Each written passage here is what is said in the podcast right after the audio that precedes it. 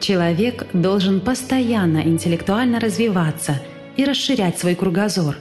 то есть расширять свои знания везде и во всем, где только можно, стремиться к познанию науки, потому что именно через познание, познание себя и окружающего мира человек зрело приходит к Богу.